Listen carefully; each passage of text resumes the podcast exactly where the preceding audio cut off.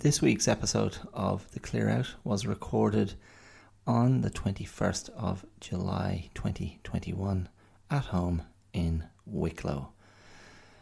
And in it, I discuss gender fluid pets, amongst other things. I also discuss understanding and knowledge as pillars of our worldview, as pillars of our world building. And I speak about the about being unafraid of ignorance, about being unafraid of what we don't know, and of being unafraid of what we cannot answer. So, that is the general thrust of this episode.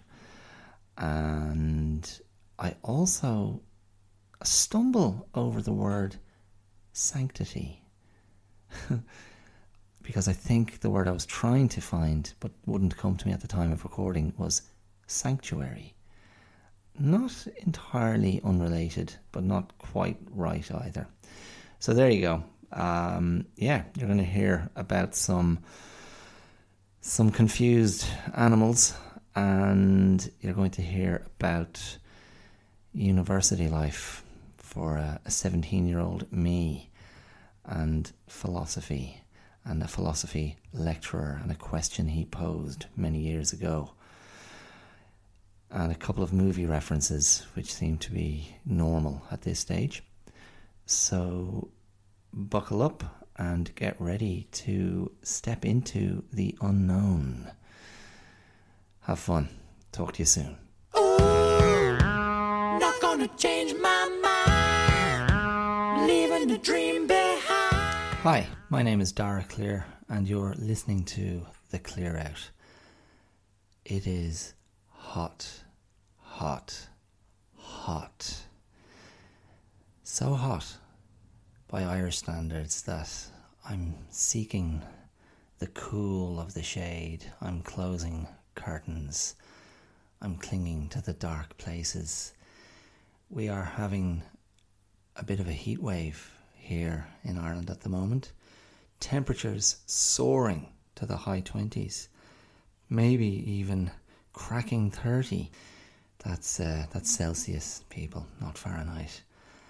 Uh, but yeah, that's um that's properly hot. And even though I spent ten years in Melbourne, Melbourne, uh, in Australia, where summers could get up to mid forties at their hottest.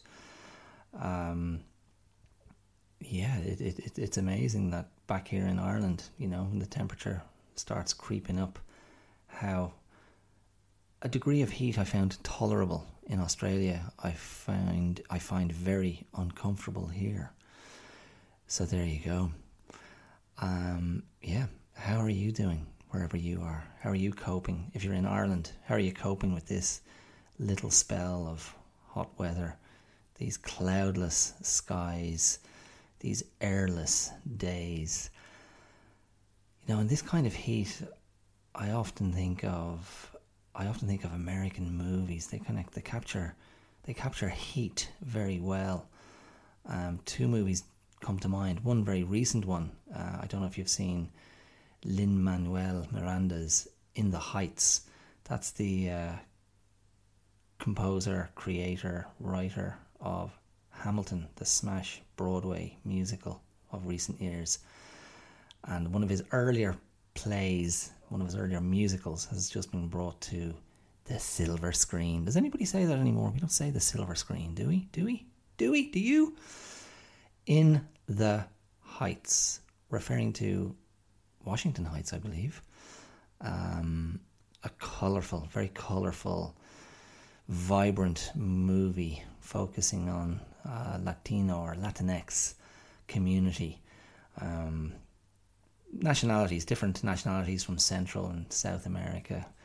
You know, the, that that migrant population of that particular uh, that particular suburb neighborhood of New York which I guess is where uh, Miranda came from. Lin Manuel Miranda came from, and he made quite a nice. Well, he didn't direct it.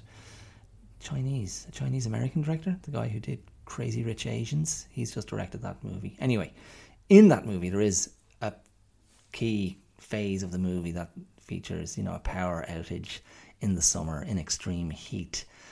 And yeah, American movies can capture that very well. The other one that comes to mind is Spike Lee's uh, explosive, classic, angry shout, Do the Right Thing, which was 89, I believe.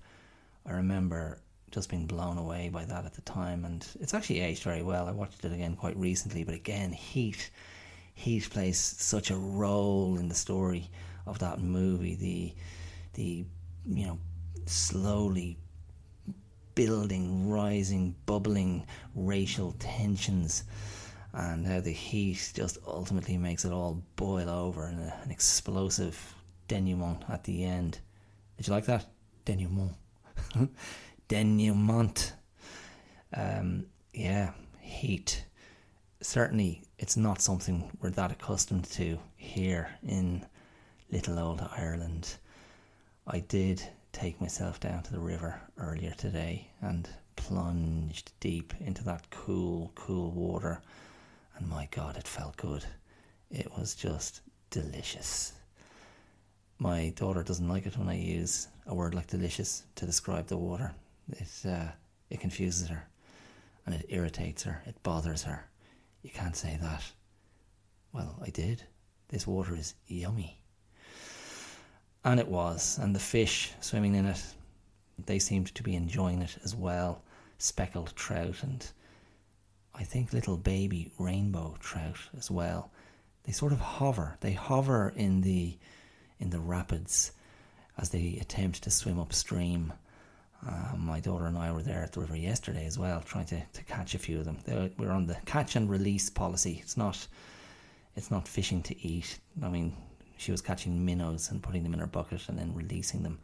So I'd shout up every now and again, How many do you have? Five. I'd ask again a moment later, How many do you have? None. Because she released them, because she's a good girl. Ah, fair play to you. Anyway, there you go. Fish.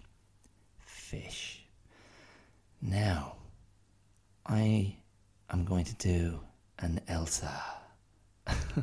an Elsa Frozen Elsa from Frozen, the Disney, the Disney and uh, the animated Disney movie.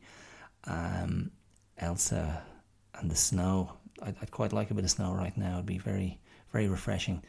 But in Frozen Two, the sequel, the the, the, the song from that movie, the, the little, the sort of signature tune from the sequel is "Into the Unknown," and that's where I'm going today, into the unknown. So, bear with me bear with me. We'll we'll see where we end up. I'm not sure where all this is going, but I have a few things rolling round my head as usual.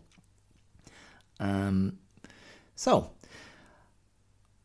I'm going to start by giving out about my production team because a friend was commenting to me last week that I wouldn't have had those issues in last week's episode where I had to re-record the entire episode uh, after I'd had some static or crackle on the, the end product the first time I recorded it. And he was like, mate, if you had a producer, you know, a producer would have jumped on that straight away. And I was like, listen, man, my production team consists of a cat, two guinea pigs, and three chickens. And they're just uh, very easily distracted. In fact, the chief engineer is lying behind me as I speak, gently snoring on the couch. That would be the cat. And she's just enjoying a little afternoon nap. That nap lasts about four or five hours, and she's just having a little a little wheezy snore. So, if she's the leader of the pack, being the most senior pet on the on the production team, she's setting a terrible example for the others. And yes, the the guinea pigs, we've shifted them from where they were because they were getting a bit too much sun and they were looking rather deflated. and one of them is a long-haired, a long-haired guinea pig. So he proceeded to look like like a mop, like a mop that had been flattened to the floor. So we've shifted them into, you know, the little the little utility room in hashtag blessed, where uh, it's cooler. The sun doesn't really strike in there. And as for the chickens, well, they do what they they do what they do. Um, our chickens are interesting. So we got them from a neighbour about two months ago, I guess. Maybe a little less than that. They're only about two months old anyway themselves, so maybe it's a little bit less. They are Polish, half Polish bantam hens, I think. So they've got these little bobbly perm, permed heads, like little old grannies coming out of their blue rinse perm treatment. Two of them are white, and then there was a black one. And when they were a lot smaller, we had no idea what they were. I mean, in terms of gender, but the black one has emerged into a proud, strutting cockerel who is waking us up at about half five every morning. If I'm not already up, um, I am woken. We are woken by the cockadoodle doo of this bold black rooster who, we have been told by the woman who gave the chickens to us, had a Mexican father. so, I mean, yeah, there's something something changes in how uh, in how you look at how you look at a chicken, how you look at a, a, a rooster when you're told it's half Mexican. I'm like, okay, it's there's something else going on there. There's something else in the mix, and this rooster is black, and it's got that little uh, that that that red part that sits on top of the head. What's that? I have no idea what that's called. I, I want to say something like rill or I don't know. Anyway, you know the bit I'm talking about. Um, you know the kind of the kind of rubbery, serrated looking bit, and I guess that that can be on different positions on different birds. I mean, my friend nearby has a like a, a petting farm and a, a, farm museum and a maze. Um, great place, great place. The Greenan Farm Museum and Maze, well worth a visit if you're in the area. But he has turkeys up there. I guess they're American turkeys. They're massive, and they have those red bits kind of jangling off the side of their cheeks. They're pretty vile looking, actually, um, and around into their throats. Like they've got this chronic and acute, aggressive gout or a goiter. Is that what it's called? For some reason, Ronald Reagan comes to mind. He used to be caricaturized that way, didn't he, on the uh, the English um, the English caricature show with puppets spitting image. I just remembered something about his polyps, goiters, and gout and polyps, um, turkey neck. Anyway, there you go. Look, this rooster is crowing at the break of day um, my daughter is a bit confused by this this use of the word crow to describe the cockadoodle doo of the rooster, but crowing is what it is, and that's what it's doing. And I, if I'm not already up, I get out of bed and I stride across the garden. I'm going to confess I have done that au naturel a couple of times in the early early morning. That is to say, without a stitch on me, just in my enthusiasm to get to the to get to the hen house to release release the hens, the chickens. And there's only three of them, as I've said. But uh, yeah, I'll tell you what happens. They all they're all clamouring to be let out, squawking, and you know the, the cockerel's been crowing his head off. And I open that door, and they quickly rush out.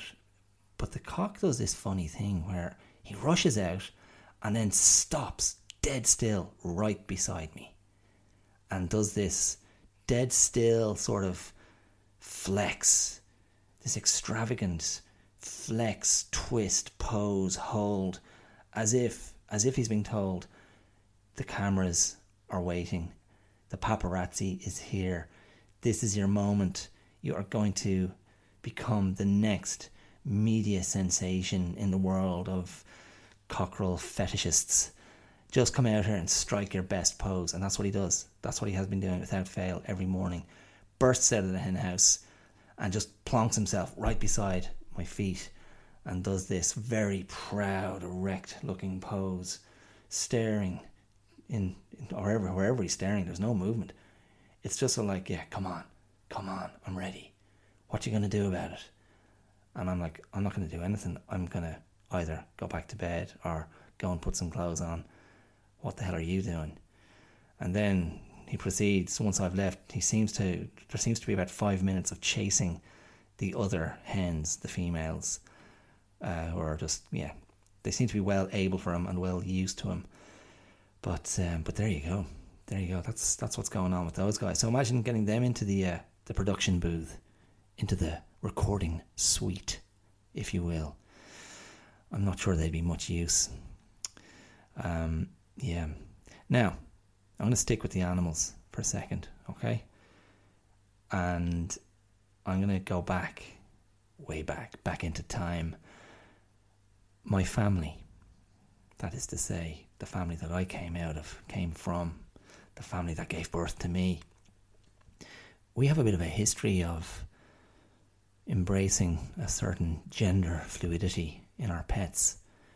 So I can think going back to the mid 80s, we had a big, burly tomcat, a ginger and white male cat who, to use the Australian term, had a, a big buff head. So a big, battered bruiser of a head and quite a nice quite a nice temperament as I recall. But this tomcat, this very obviously male tomcat, was given the name by us of Genevieve. That's right, Genevieve. Now, I know around that time there was there was a nun who had a connection to us, I think through my youngest brother who was born around that time, and she was Sister Genevieve. I'm not I'm not sure if there was a. It's not like my parents were involved in the church or anything, so maybe maybe it was like a, a medical connection or she was something to do with the the local health service. I'm not sure. Anyway, Sister Genevieve, and apparently everyone, you know, they, everyone, all the adults seem to think very highly of her. She was very nice and an older nun, um, or an older sister. Uh, I don't want to give you the wrong impression. And anyway, there's some connection there. I don't know if the cat came before the nun or the nun came before the cat, but the cat, the Tom, was called Genevieve, and I don't know how that went down with the other, the other cats in the area. I mean, at that time we'd moved from down kind of in the valley near the river, and we moved up to the hills where things were a little bit more mountainous and a little bit more. I don't know. There were a few more hairy eyeballs around, and you know, there was a legacy of, of miners because there had been copper mines, you know, in the area, you know, back in the day, and a lot of the men in that area seemed to be squashed men. I'm not, I'm not talking spiritually. I mean, short, stocky, squashed men who looked like they'd just emerged from a gorse bush. Yeah, they are a hedgerow somewhere and maybe the cats and the dogs in the area took on those qualities as well. So I'm not sure how well Genevieve, the tomcat, got on with the rest of them, but he would have been well able to handle himself. Anyway, that's way back when. Now, chief engineer directly behind me, sleeping, sleeping her beautiful head off, is a long-haired calico cat who I mentioned in a previous episode turned 19 a couple of months ago. And she is remarkable in that for a cat of her years, she has remained in excellent condition, and her coat is always immaculate. Uh, she takes great care of herself, and you know we love her, so we try to take care of her as well, and I'm sure that's helped. And this cat has travelled to Australia from Ireland, lived there for ten years, and come back and is doing well back here. So that beautiful feline, that vision of female loveliness in a cat. She is called Marlon, as in Marlon Brando. So there's a bit more gender fluidity. Now I know, I know, okay, come on, we all know. I'm not really getting into the gender fluid thing for real. I don't think Genevieve the Tom or Marlon the she cat have any crisis of gender identity or well, I don't know, do I? Because I'm not a cat psychiatrist, and yeah, I'm just not going to go there. I think what I'm trying to say is cats are hard to sex. They're it's hard to identify a cat's gender when they're little. But that's how Marlon got her name. So she's got the boy's name. And just to give you the final, the final whack, the cockerel about whom I was speaking just before, this strutting macho Mexican, half Mexican wonder, who amongst his black feathers has these green ones. It's very subtle, shiny green ones back towards his tail feather, and the sun catches him a certain way, and you go, "Oh, that's a bit stylish. That's a bit flash." And of course, that's that's what a cockerel is. I mean, they are flash. They're trying to attract the ladies, aren't they? Anyway, old macho man, Mister Mister Cockhead, his name is Edwina. There you go. So, yet again, we were, we're continuing this, this wonderful tradition. And perhaps, I don't know, perhaps it all started. We had, I mean, I, I remember other pets we had as kids, um, but they seemed more, they seemed more normal. I mean, there was a dog called Scoby, not Scooby, Scoby, great dog. Um, there was another dog called Ebony.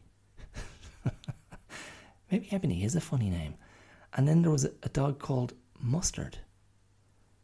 Now, I never thought it was strange until I was just thinking about it a few moments ago. But maybe that planted a seed. I mean, when I speak to my wife and daughter about potential new pets, and we often, you know, often talk about getting kittens once uh, once Marlon has moved on to the, the kitty litter in the sky. Uh, because Marlon wouldn't tolerate, we feel she wouldn't tolerate the presence of another cat in the house. But we think when she goes, eventually there'll be a couple of nice new kittens. And I'm always offering names like, why don't we call them parsley and pepper, or broccoli and basil? And my wife and daughter just look at me like I'm an absolute lunatic. But maybe having had a dog called Mustard, maybe that's where that started. I don't know. Anyway, pets. Now, staying staying in the in the world of animals. Do you know what I learned? I mean, I already knew, but I saw it firsthand last night.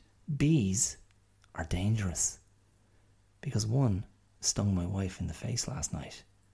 In the face. Yes, that's what's happening here in hashtag blessed. There's a hive of bees that has recently been removed, but only only partially evidently. There were a lot of bees up in this little hive in the eaves of a, a barn next door to us, and we were outside last night having a bit of a al, al fresco dinner. And next thing, this bee was just buzzing around from that hive and came down. It, was, it buzzed in my hair very frantically. I swatted it away. It buzzed in someone else's hair. And then next thing, it was going for my wife, and she jumped up and she knew immediately she had been stung. And yes, the stinger was embedded in her cheek. A nasty business. Luckily, she has no allergies, and the reaction, apart from that, a period, a couple of hours of pain in the face and a bit of a welt, she she iced it straight away. Um, but there was it was nothing. There was nothing more serious than that. And really, the the at the end of the evening, I mean, at night time before she went to bed, really what it looked like was that she had been branded with a hot iron just across her cheek. A nasty business. So there you go. That's um, that's what I know. That's what I know. Bees, angry bees. Don't mess with them. I mean, we were just minding our own business, but I guess their home has been disturbed, torn up, ripped out, ripped asunder, and they're not happy about it. Why would you be? Why would you be? The sanctity of home is one of the great comforts in life, is it not? When you can walk in through your own door and close it behind you and take a deep breath and sit down and go, oh, grand, I'm back, relax. And of course, when you don't have that luxury, when your home isn't a sanctity, a sanctity? Yeah, isn't a safe space, isn't a haven, then that is profoundly upsetting, disturbing, traumatizing. You need, we all need a safe space. And yeah, that's that's a very very obvious thing to say, I suppose. Uh, the bees aren't happy, and a, a, dog has joined us in our little community here. Um, my cousin and his partner have moved in next door to hashtag blessed with their dog, so we're getting to know their dog. A lovely, I want to say, a lovely Irish water spaniel. That's what it is. That's exactly what it is. And she is a bit of a nervous dog. So we're getting used to her. She's getting used to us. But I'm very confident it's going to be a good, a good relationship. So there's a lot of energy around between the angry bees and the, the macho, the macho rooster, the nervous dog, the sleeping cat, and the flattened guinea pigs, and the stung wife, and my daughter, who lost a tooth last night at the dinner table, the alfresco dinner table. Great excitement. And she woke up this morning and she was very disappointed because the tooth fairy didn't come. Now, what do you make of that? The tooth fairy didn't come because my wife getting stung in the face blew the tooth fairy off the agenda. So I had to explain to my daughter this morning that the tooth fairy didn't come because she was visiting a boy next door who broke his arm in two places. Because that's what tooth fairies do their remit includes not only teeth, but broken bones, general body trouble. So the tooth fairy was going to pay us a visit, but went over to visit the boy next door to check on his broken arm. And hopefully, the tooth fairy will pay a visit tonight. Yes. There you go. That's um that's what's been going on here. That's what's been going on here. Good stuff. Now, I wanted to just take a thread from the idea of a safe place and knowing, knowing something, knowing that home is a good place to be, knowing that your own home is such an important part of your life and such an important part of your your wellness. And that's about all I'm going to say about that today. I really want to look into this idea of what do we know and what do we understand. And I want to put this in a in a frame of anxiety, I suppose, and a frame of uncertainty and how how accepting what we don't know may offer us comfort. The acceptance, that is, not the ignorance. The acceptance of ignorance. And that is, yeah, that's where I'm going to kind of wander around for the next little while. I had a lecturer in university. I, I studied philosophy and English literature uh, in university. Um, I went to university 30 years ago, this year actually, yeah, 1991, I went to university. I was a, I was a young guy and really not at all prepared for the academic challenges that lay ahead. But coming from a sort of a hippie-ish background, as I did, my parents and various of their friends just said, "Don't worry about it," you know, just go and have that experience, have that university experience, and you know, embrace meeting you know people from all around the country and getting away from your hometown, your home community, um, getting away from the parochial and going to meet that wonderful sort of that wonderful, you know, colorful mixture of vibrant, young, intelligent, emerging adults that make up the, the, the prevailing dynamic of of the university population. And that's really what I did. I went and I really took that advice to heart. And so when I say I studied English literature and I studied philosophy, it's probably fair to say that I sat in rooms where lectures in those subjects took place. Um, I feel I was a truly appalling student. Um, oh, that's a that's a shameful a shameful confession. But there you go. I made great friends. I retained something of what I learned, uh, but it, it, really, yeah, it took me time. It took me time. It really took me the the three years of my my my undergraduate degree to to realize. I mean, I didn't even really work it out until the very end. It's like, oh my goodness, like you really do have to work hard to do well here. And yet again, that joins the uh, the long list of obvious statements from me. But that was that was my um, that was my slow awakening. I immersed myself in so many other areas of university life and had a great time. And it may surprise you to know that drink or drugs did not feature at all. That was not where my interests lay.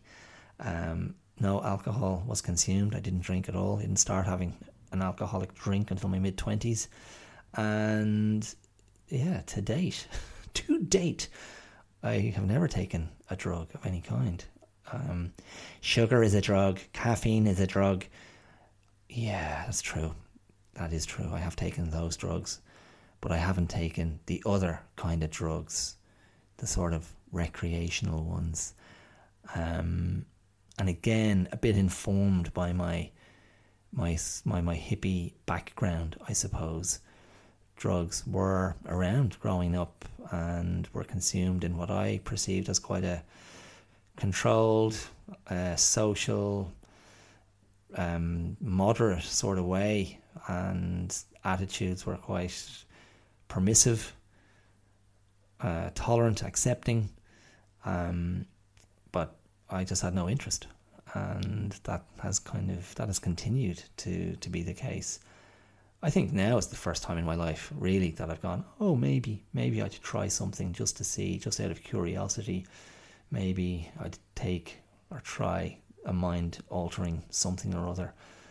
But I probably still wouldn't smoke. I've never smoked anything. Uh, that still doesn't appeal to me. In fact, speaking of smoking not appealing, uh, at the river today, I was there having a swim with my with my cousin, two women arrived not long after we were there with their dog, and they had a little dip, and they were obviously enjoying the hot weather and the cool river just like us, and they were particularly tanned up, and it was a, a mother and her adult daughter, and they finished their little dip and sat down, and out came the cigarettes.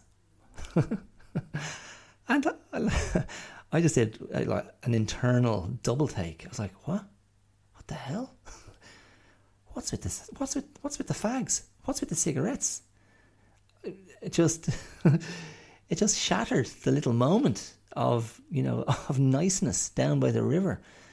This um, this little haven of loveliness, and I just had yeah I, I have such a I had such an impulsive recoil from the appearance of cigarettes. I know it, it, it's it's pathetic. I don't know what it makes me sound like a psycho, a Puritan. Um, uh, you know, I was I was clutching my pearls. Oh my god! But anyway, there you go. Now listen, I wanted to get back to this idea I was about to embark upon until I rambled about university, university life. I had a lecturer, a philosophy lecturer, and he used to pose the question to those of us who were there What do you stand under? Right. So, what was his thing? I'm trying to even remember what his area was. It was like it was the ancient Greek stuff, was it? And he also did logic, I want to say. I've got colleagues, I've got friends from that time, from those lectures, who'll probably probably be able to correct me. But that was his sort of semi cryptic question What do you stand under? As in, what do you understand? And he was a, sort of a, a shriveled, older man with a, a visible growth on top of his head. And yeah, quite an oddity, a physical oddity to my 17 year old eyes. And I recently, well, recently in the last couple of years, I wrote a short story and I sort of used him as the the inspiration, the physical inspiration for my, my central character, which was a a wizened old kind of politics, um, politics and history lecturer who um, I'd have to go back and find that opening line. I remember when my wife read it, she was a bit appalled because I think I described him as a, you know, the lecturer sat behind his lectern looking like a pained scrotum. yeah, I don't. I, yeah, I, that just seemed that seemed to be the right way to go, um, and it remained. It remained. It remains in the story. It seemed to fit. But anyway, that was his line. What do you stand under? What do you understand? Um, I still don't really know what he was trying to achieve by phrasing it that way. I take things very literally still, which suggests to me that I think like a child. The children's television personality, Fred Rogers, he based his whole children's entertainment philosophy around this idea of being extremely careful how you phrase things with children that they take things so literally that you have to choose your words extremely carefully not to disturb them. Um, Tom Hanks played him in that movie uh, from a couple of years ago. Again, one of those cases where you take a sacred cow and stick him in a movie, and you know, in the in the receiving culture where that subject is a sacred cow, it's almost impossible to be critical. I felt that way about Lincoln, Steven Spielberg's uh, Steven Spielberg's movie about Abraham Lincoln. I mean, that movie, I haven't been able to bring myself to watch it a second time. I, I, I mean, Daniel Day Lewis, I, I would watch. I don't know. I'd, I'd watch him um, do anything pretty much. I think he's fantastic. He's, he's I think he's, he's one of my favorite actors, and he was very good, of course, in that. But Spielberg's inability not to be astonishingly sentimental at times, I can't abide it. And I remember, well, my memory of the opening of the movie is it was like it was a rainy rainy night, Lincoln was sort of taking shelter under some sort of covering, and a a black Union soldier walks along. Um, he's walking along in the rain, and he sees Lincoln and stares up at him and realizes who it is, and then quotes back to him the Gettysburg Address. And I just thought it was awful. I just thought it was a. I, I, I really just found myself going, oh no. And really, yeah, I was lost from that moment. I mean, that's the opening gambit. And I was like, no thanks.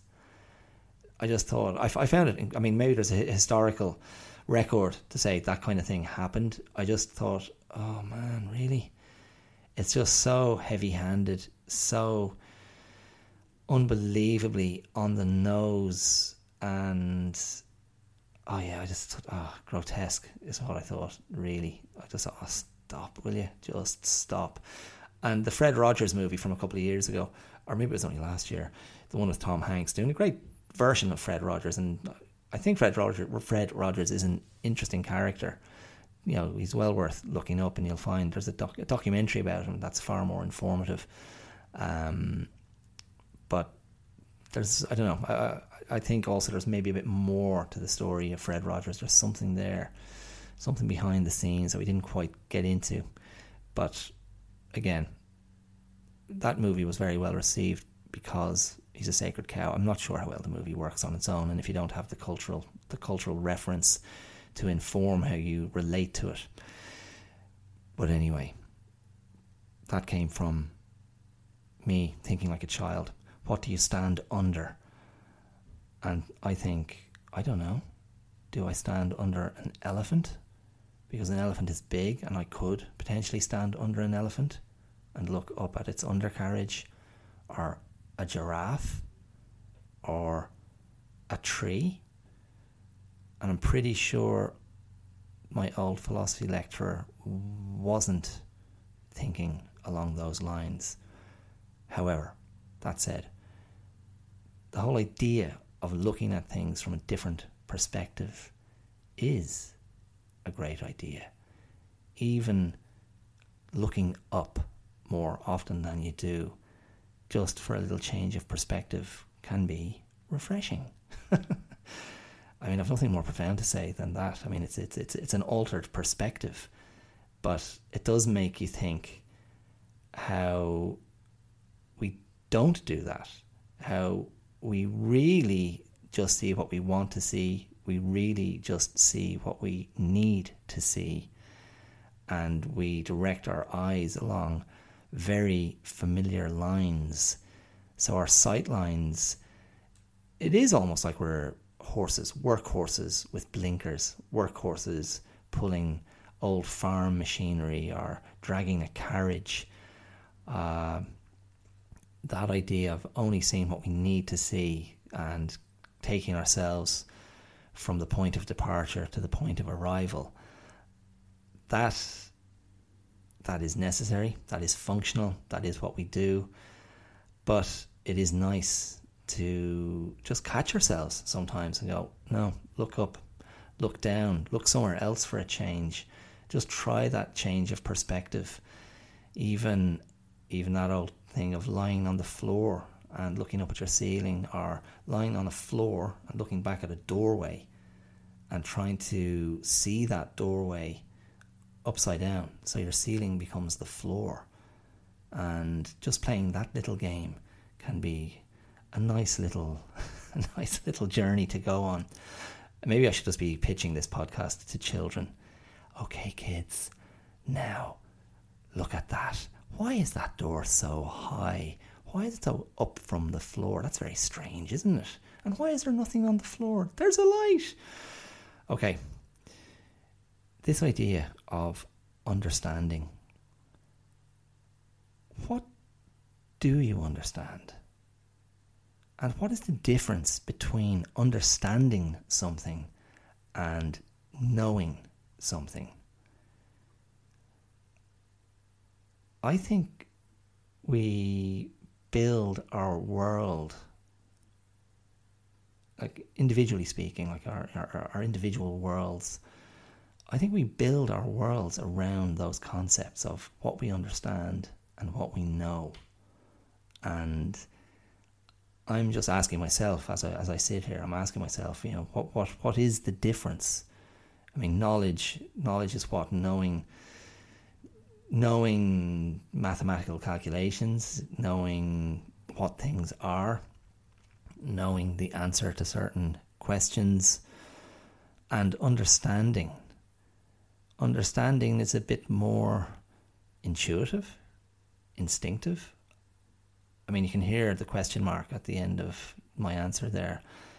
Um, but I did say I wanted to frame these questions in a context of anxiety and and uncertainty and unknowability, um, because I think there is there is a relationship, and if we can look at these things and accept I don't know, accept the accept the limitations of our knowledge and accept the limitations of our understanding.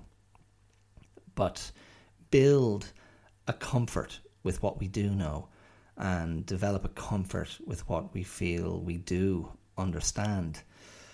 I think that is a valid pathway to a greater sense of calm, of inner calm, uh, of of inner tranquility. I suppose. I mean, tranquility. Maybe that maybe that's too extreme and uh, too extreme a word. Like maybe that pushes us into some sort of sense of you know of blissfulness, which is not what I'm driving at. I don't really believe in that idea. I think bliss can be a temporary sensory experience, but as a permanent state, I find it kind of ludicrous.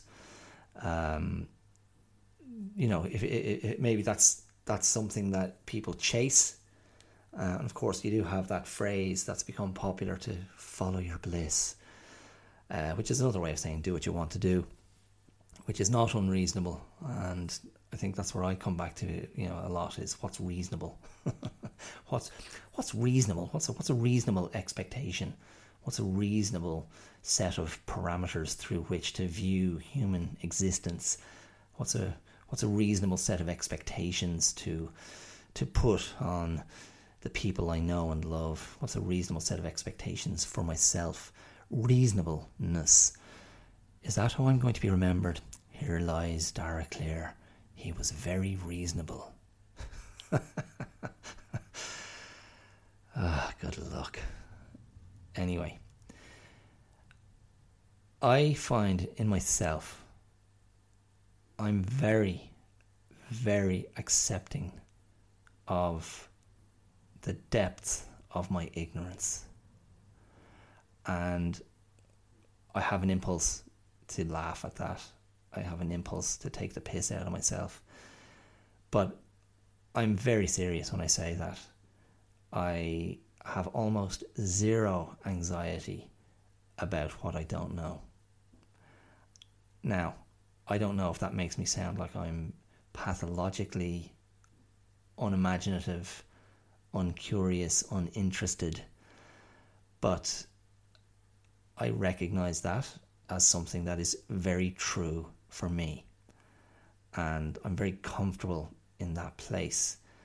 And that would certainly speak to a lifelong lack of interest in traveling. so I mean, if you, I think you can make the connection quickly. I mean, if I'm fundamentally uninterested uh, in what I don't know, I don't have this yearning to go places to find out. Oh, let's go to Morocco. I'm like, yeah, yeah, sure. I mean, you could, I suppose. Um, I mean, I I would like to go to somewhere like uh, North North the North American continent. I don't mean the USA. I mean Canada. I mean, and I've been to Canada, but I'm picturing those Northern American landscapes, the, you know, the mountains, the lakes, the forests, that kind of terrain, which um, which does which exists here in Ireland, uh, but I guess in a more extreme way um, in that part of the world. Uh, I I have fantasies of of spending Christmas in the far north of Scandinavia, perhaps in the hope of meeting Father Christmas, Santa, Santo um, but just to be in an extremely cold, snowy, beautiful place, tucked up tight in a nice log cabin, maybe. I don't know. That appeals to me enormously. But I seem to recoil from busy, sunny, overpopulated holiday destinations. And I know you're all saying, well, you know, there's there's other choices not all holidays have to take you to those places. Um, yeah, but there you go. I mean, I, I can feel my my thoughts just going. Eh, I'm just even talking about this. I'm I'm, I'm getting bored. How must you be feeling? um, but look, this idea of I don't know the idea of anxiety being connected to what we don't know, like the idea of anxiety being connected to unknown futures and unknown consequences, unknown outcomes. I don't live in that place.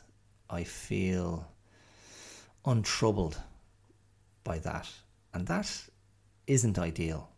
That isn't ideal when you're in your late 40s and you're married and you have a daughter and there should be a justifiable level of anxiety about the future, about future economic stability, long term economic stability that would take care of or provide for uh, our our single child.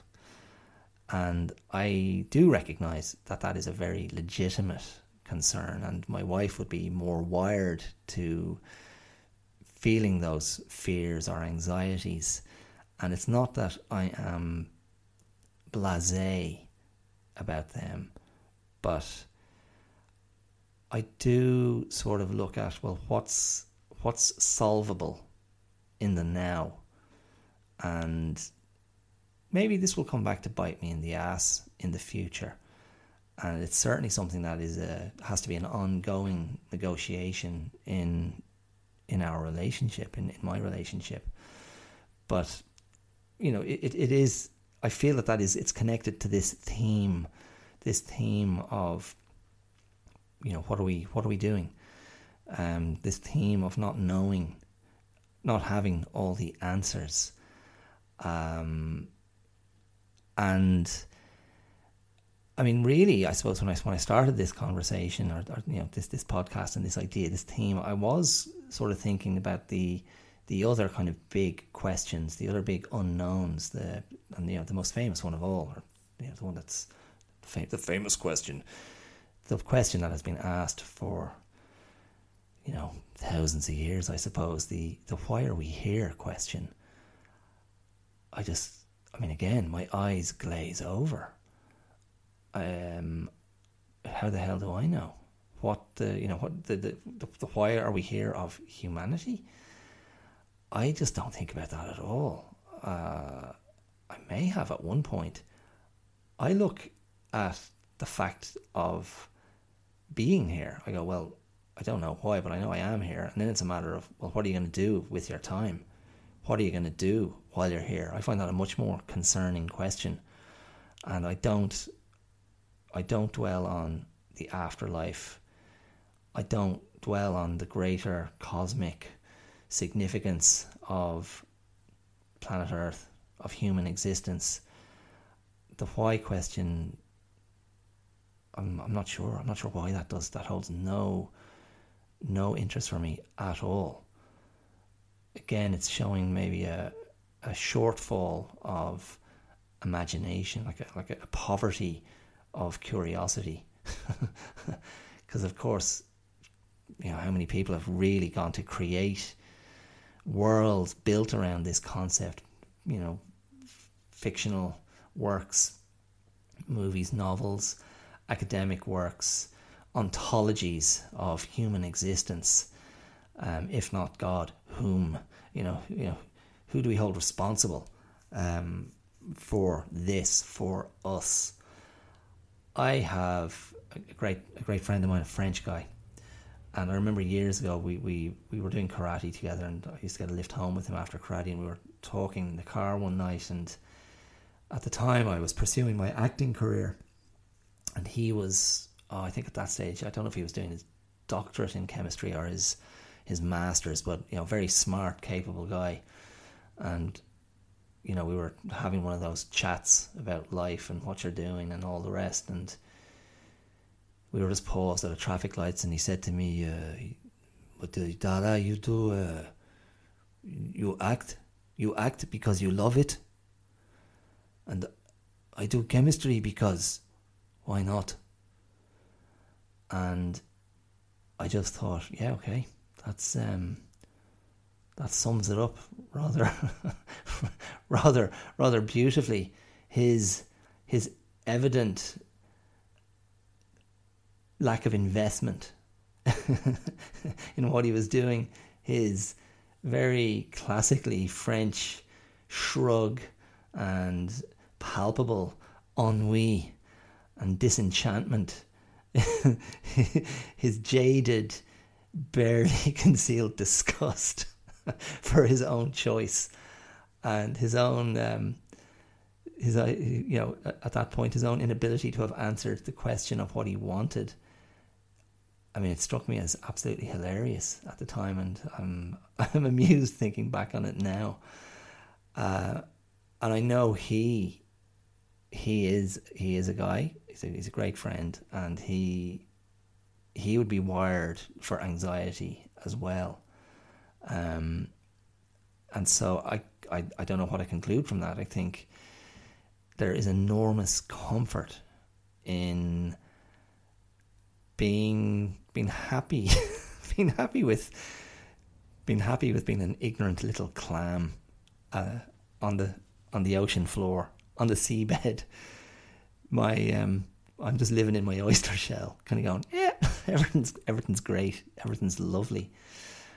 Um, and look, I'm I'm I'm facetious about it, but in fact, I think there is, I do believe there's real value in focusing on what what falls within a manageable a manageable sphere of influence in terms of your own agency in terms of your own life to and and it, I don't know it, I have to be careful because I feel like this can be open to misinterpretation. Like a, I I often feel like I'm a great advocate of mediocrity and I you know I try to counter that. It's not mediocrity. It's it's more.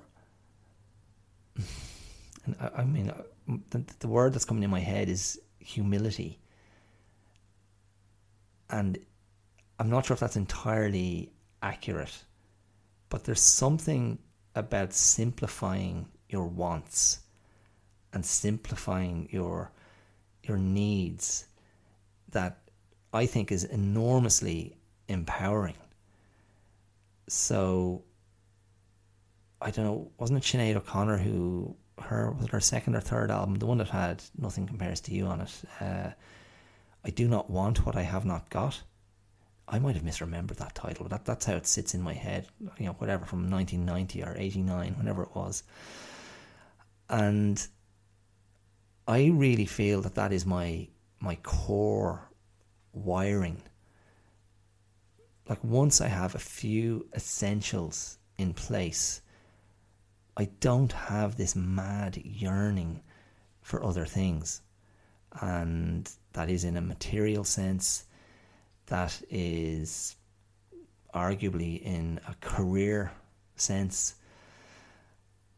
I mean, I can you know I can be honest. I can put my hand up and go, well, look, you know, acting feels like something that is still that still kind of lies within me. The sort of the desire to act, the desire to be performing, the desire to be in that work. And I mean that's where the real enjoyment is. It's it's going on that journey, you know, with a with a, a script, a play, a character, with other actors, with other professionals um, and not just actors, but you know directors or the you know the other kind of creatives on board, um, and being part of that whole kind of process. That the there's something I mean in terms of theatre work anyway, like there's something about that, that the collaborative aspect of that work that is endlessly kind of stimulating and in, enjoyable and thrilling in, in, a level, kind of bringing bringing something to life. Um, but you know, I, I could say that's one that I kind of go, oh yeah, I'd still, I'd still love a good crack at a, a real crack at a, at a, an improved acting career. Um, I mean, it's a, it's a dormant, it's a dormant acting career. It's a, uh, it's a vampire that hasn't been roused from its coffin. It's just lying there in the dark, doing nothing. Um, but I kind of I, can, I kind of park that in a certain place. I park that in a certain place and go, eh, I made certain choices, and I I try to be very accepting of choices I've made, and I try to be very forgiving if those choices haven't worked out. And if that is an area of understanding that I have, then I, I, I put a lot of I put a lot of I put a lot of faith in that. So we can we can argue about free will. We can argue about true agency, and you know that's that is that is an area of neuroscience, of brain function, and of I suppose, of existential, like living, practical philosophy that I'm not that well versed in. But again, going back to what I said earlier, I'm also bit like, eh, I don't really care. I, yeah, I, I, mean, I really, I, I mean, I'm, i think I'm painting an extraordinarily poor, uh, poor picture of myself here. Um, like I'm just blissfully ignorant. It's not, it's not like willful ignorance. Like I mean, I, I my brain drifts over to those areas, and I go, eh, okay, I think I've got the basic gist or the basic grasp, and fine, my, my curiosity has been satisfied. And I just come back to day to day living and I sort of use these underlying principles as my guide. And then that becomes my area of understanding and my area of knowledge. So, what I know is I know what I like, I know what helps me stay well.